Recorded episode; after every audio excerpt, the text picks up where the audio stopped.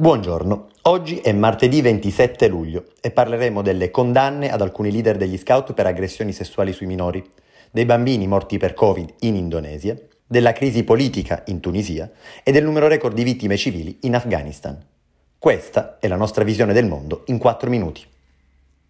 Nel Regno Unito e in Irlanda 255 persone sono state condannate per abusi sessuali su minori realizzati mentre ricoprivano ruoli di leadership negli scout.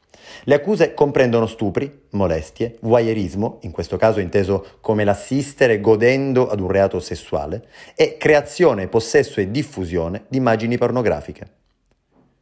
Alcuni casi risalgono fino agli anni 50, mentre altri sono recenti, come la condanna a sei anni per Oliver Cooper, accusato di aggressioni sessuali, e altro nei confronti di due bambine di sei anni.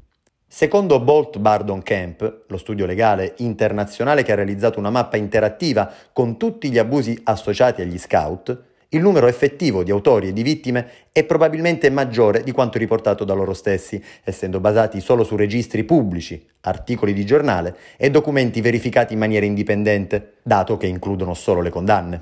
In questo modo, dal report sono rimasti fuori tutti quei casi in cui le vittime non hanno sporto denuncia o in cui i pubblici ministeri non hanno definito condanne a causa delle difficoltà nel trovare prove di aggressioni sessuali a distanza di anni dall'accaduto.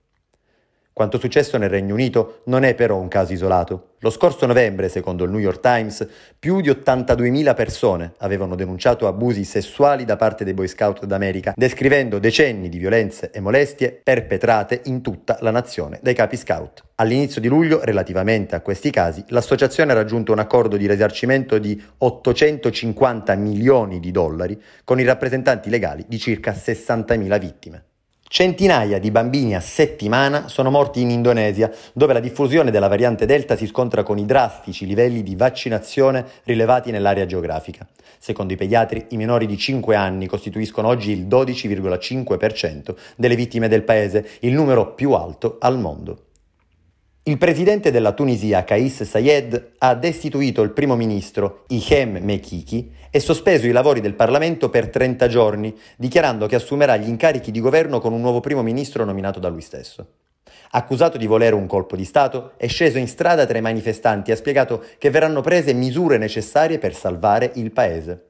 La crisi politica iniziata domenica è definita come la peggiore dal 2011, anno in cui iniziò la primavera araba. A Ennahda, il partito di governo di orientamento islamico moderato, si contesta l'incapacità di fronteggiare l'emergenza sanitaria che nel paese ha prodotto circa 18.000 morti e la crisi economica essendo il mercato stagnante da anni. Con la scelta di Sayed centinaia di manifestanti sono scesi in strada e l'esercito è stato schierato davanti alle principali sede politiche. Sayed, che si è appellato all'articolo 80 della Costituzione che prevede azioni simili in caso di pericolo imminente per il Paese, ha anche annunciato la possibilità di eliminare l'immunità giuridica per i membri del Parlamento. Al momento non è né chiaro il sostegno di cui gode, né se sarà davvero possibile per lui assumere il governo come annunciato.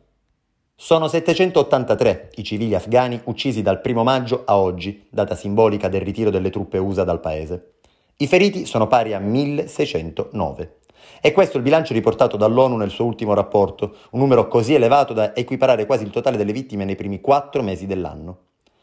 Ampliando l'analisi al periodo compreso tra gennaio e giugno 2021, sono circa 1659 i civili afghani deceduti e 3254 i feriti, un aumento del 47% rispetto allo stesso periodo del 2020. Inoltre, il report indica che donne e bambini costituiscono circa il 46% di tutti i soggetti coinvolti, uno sviluppo che l'ONU ha definito nauseante. Le principali cause di morte sono state le mine improvvisate, presenti su tutto il territorio, i combattimenti a terra e le uccisioni mirate. Da quando le potenze internazionali hanno ritirato le proprie forze militari dall'Afghanistan, infatti, gli insorti hanno triplicato il numero di distretti ghermiti.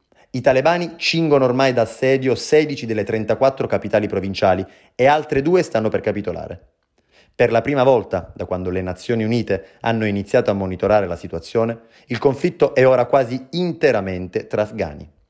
Il bilancio delle vittime è forse il peggiore dal 2001, con l'avvio delle ostilità. Al momento gli Stati Uniti continueranno con i raid aerei per sostenere le forze di Kabul. E per oggi è tutto, dalla redazione di Division. A domani.